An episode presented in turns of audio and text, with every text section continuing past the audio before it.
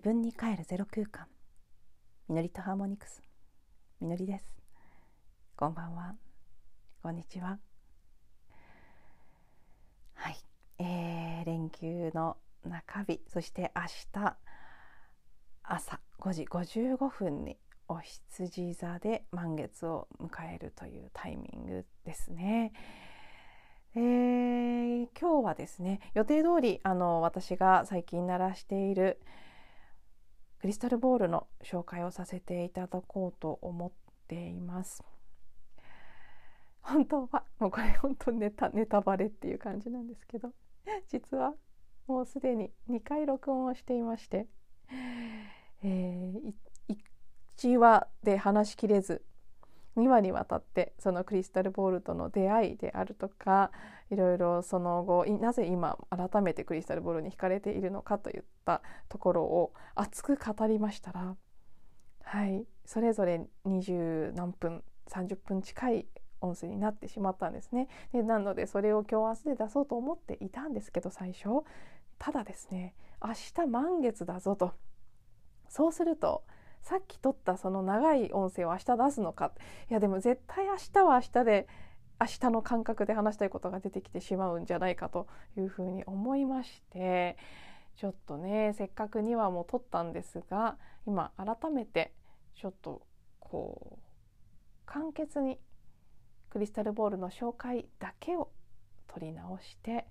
長々とお話しした出会いの経緯であったりなぜ今改めてクリスタルボールなのかということは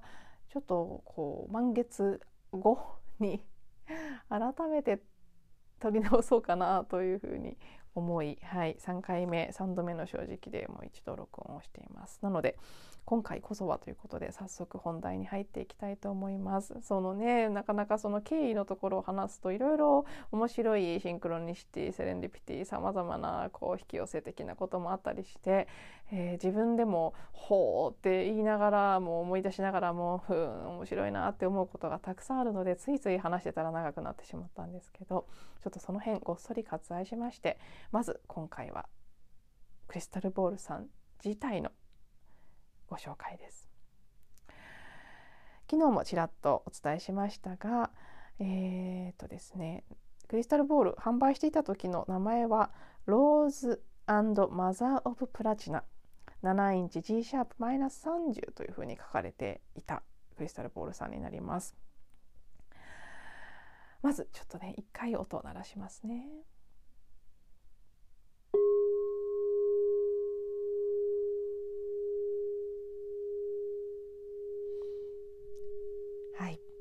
先ほど読んだ通り音階としては G シャープの音が鳴っていてこのマイナス30というのが多分ピッチのことなんじゃないかなというふうに私勝手に思ってます7インチでサイズによってもちろんあの音の工程変わりますので7インチでの G シャープの音ということですね。で、えーと、こちらのクリスタルボールは、えーとクリスタルトーンズという会社で作られているものです。アルケミークリスタルボールというふうにあの名前がついているクリスタルボールの種類なんですね。でアルケミークリスタルボールってもうその名前だけでワクワクしちゃう感じなんですけどアルケミー錬金術ですね。もう本当に錬金術アルケミークリスタルボールという言葉がぴったりだなっていう感じの錬金術的な美しさとこうその何て言うんでしょうね調和いろんなえー、クリスタル鉱物であったり貴金属があの組み合わさって一つ一つのボールが作られているんですけど私が持っているものもそうですしそれ以外のアシャナさんのあのサイトであったりあと私がこちらのクリスタルボールを買った我が家のすぐ近くにあるマニマナさんという、えこちらもクリスタルトーンズ社の日本での正規販売店なんですけどそちらのショップのホームページを見ていたもうどれを見ても本当に見てるだけで目が輝いてワクワクしてきてしまう。もうそう錬金術だよまさにっていう感じのね美しくてとてもうん魔法のような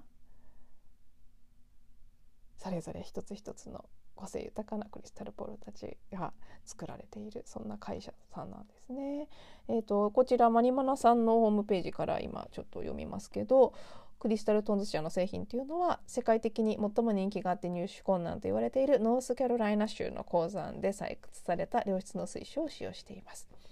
そしてクリスタルトーンズ社のアルケミクリスタルボールは自社特許を持つクォーツフュージョンテクノロジーを活用した特注装置で製されています。この美しいクリスタルボールに含まれる鉱物や貴金属の周波数は心と体そして空間を癒し聖なる意識を見出すサポートをしてくれるでしょうというふうに書かれていますね。ここになんか空間を癒しっていう言葉が入ってるのが私はすごくなんか嬉しくなりました。こちらのチャンネルのタイトルもえー、チャンネル？番組っていうんですかね。なんかもう YouTube はチャンネルで。ポッドキャストは番組なのかな。はい、えー、タイトルも「自分に帰るゼロ空間」ということで空間という言葉を使ってますが私はこの空間という概念が何て言うんでしょうね。好き嫌いというよりは私のやっていくことのテーマであるというふうに感じていたりもしてはい。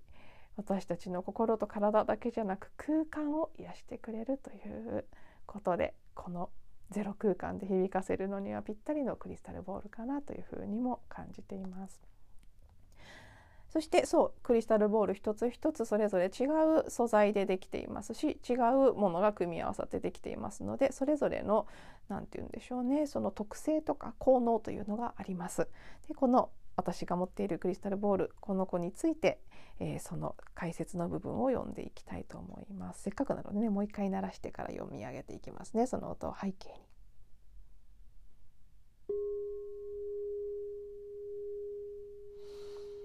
まず一つ目の要素。ラブアクティベーション。愛の活性化。感情レベルでの癒しや心を鎮めるためのボールです。優しい愛の石と知られるローズクォーツは純粋なクォーツ水晶と溶け合い一番変容を起こしたボールとして賞を授かった製品です。優しくハートセンターを開き緊張をほぐしエーテルフィールドを癒します。さらに人間関係をサポートしチャクラを調整して内在する愛の核を活性化します。これが1つ目の要素になっています。そして、えー、2つ目ですね。もう一回鳴らしてから2つ目読んでいきます。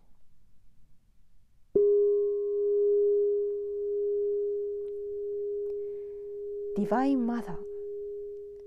聖なる母。純粋なクォーツとプラチナで作られた自然なハーモナイザー。調和をもたらすボールであり真珠層のエッセンスの上が乳白色の仕上がりになっていて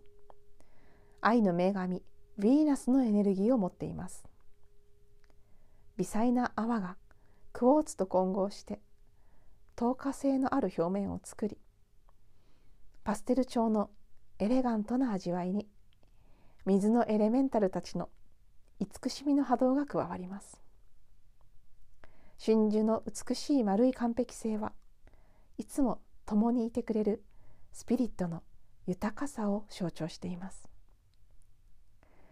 感情的な問題に直面している時心を癒す音の流れによって成熟した聖なる母ガイアのエネルギーを生み出すのに役立ちます。はい。こちらが2つ目の要素ですねこのなので愛の活性化 Love Activation という特性と Divine Mother 聖なる母という特性を併せ持ったボウルだということになっています。えー、今ご紹介した説明書きの中に語られていた通り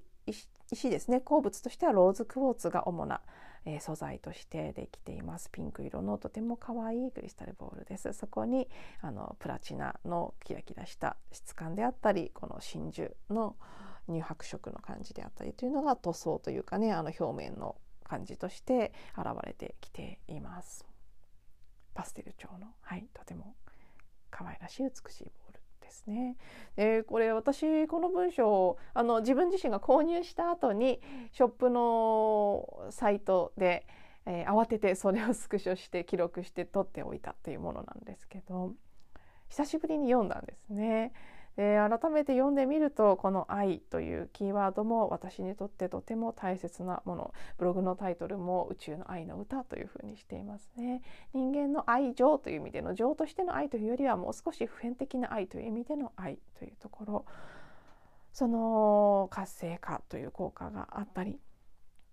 そしてもう一つこの聖なる母の方ではいくつかのキーワードがすごく響く部分がありますね。まず真珠というキーワードが入ってきています。で、こちらのポッドキャストもそうですし、SNS で主に使っている漢字での実りですね。私本名はひらがなで実りなんですけど、えー、いろいろ経緯がありまして、この真珠の字に愛と書いて実りというふうに読む。それをある時まあ受け取ったんですね。その名前を。なので SNS 上ではこの漢字のものを使うことが多いんですけどあの ひらがなだと間が抜けちゃうからっていうのが一番主な理由なんですけど 名字つけてればいいんですけど下の名前だけでひらがなだとあんまりね あのまとまらないんですね。仕方がなくというのもあってはい、えー、この漢字の実使ってますけどこの「十」の字真珠の「十」ですごく自分自身みのりちゃんって真珠みたいだよねとか言われることもあったりしてですね そんな風に言ってくれる方がいらっしゃったりしてあと私丸いものがすごく好きなので真珠っていうのもなんかいつもつながりを感じるものなんですね。でこの名前の漢字にも使われているということでこれがね真珠の美しい丸い完璧性はいつも共にいてくれるスピリットの豊かさを象徴していますとかってそうなんだってこの文章にもしびれますね。そして感情というキーワードこちらはあの1つ目のラブアクティベーションの方でもこの聖なる母ディバインマザーの方両方で語られている言葉ですけどすごく私も個人セッションなんかでも感情のところを扱うのが一番得意でもあるしどこか私自身の役目でもあるんだろうなと私自身も感情というのをすごく感じやすい体質でそれを流すということが一つの役目であるなと自覚があったりもするのであやっぱり感情のところに働きかけるボールなんだなということもつながりましたしあと水のエレメンタルたちの慈しみの波動という言葉が出てきていますね。水というのも私のキーワード何かこの人生のテーマであるというふうに感じていることでここ最近水の女神であり音とかね、文学の女神でもある弁財天サラスバティを巡る旅がなぜか続いておりますがそれとも関係してああやっぱり何かこの時期改めてこのクリスタルボールを手に取って弾きたくなったことには意味があるんだろうなっていうふうに感じたりもしています。でですねそうさっきも言った通り撮り終えている20分30分っていう長い2つのエピソードの中では私が一番最初になぜクリスタルボールに興味を持ちこの1個だけ持っているクリスタルボールなかなか1個だけ持ってる人ってそんなにいないとは思うんですけどいくつかないと弾けないですしね。まあもちろんヒーリングに使うっていう目的で1つ所有してるって方もいるかもしれませんけどお高いものでもありますしなかなかそんなにはねちょっとした気持ちで買うものではないんですけどなぜか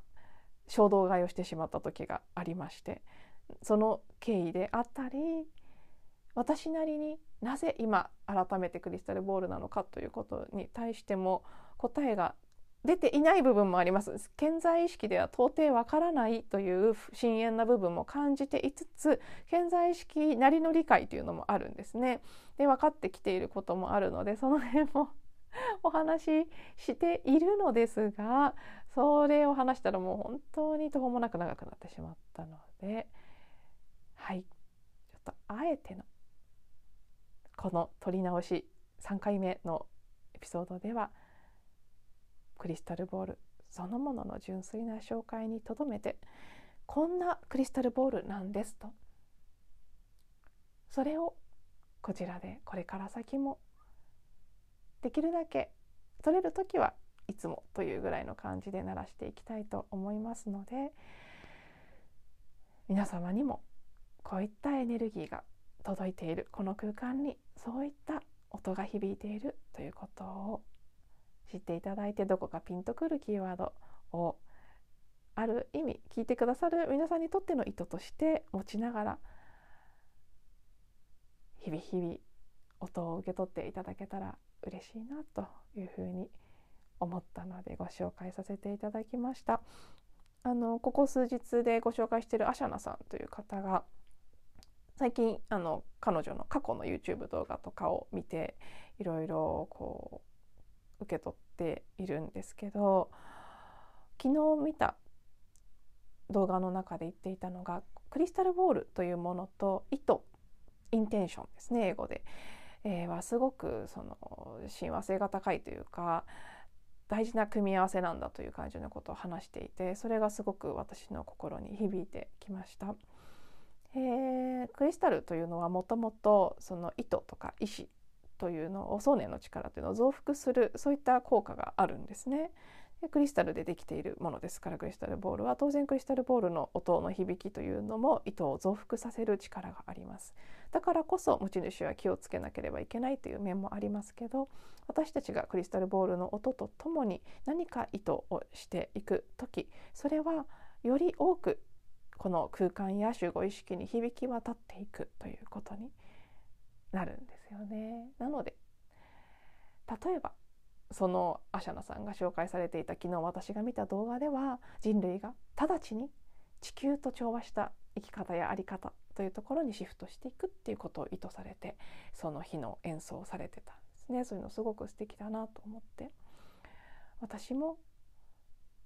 この前も平和の祈りということを意図してそれぞれ何かしら意図してからあの音を鳴らすようにはしているんですけど今日この後4分ぐらいの録音済みの音声を最後後ろにつけようと思ってるんですがこちらは、えー、平和の祈りに近いものがありますけど私が意図したことは人類が直ちに奪い合うということの分からしさに気づき分かち合うというあり方生き方にシフトしていく。そしてそれを助けることとして、えー、今、ね、世の中で行われていること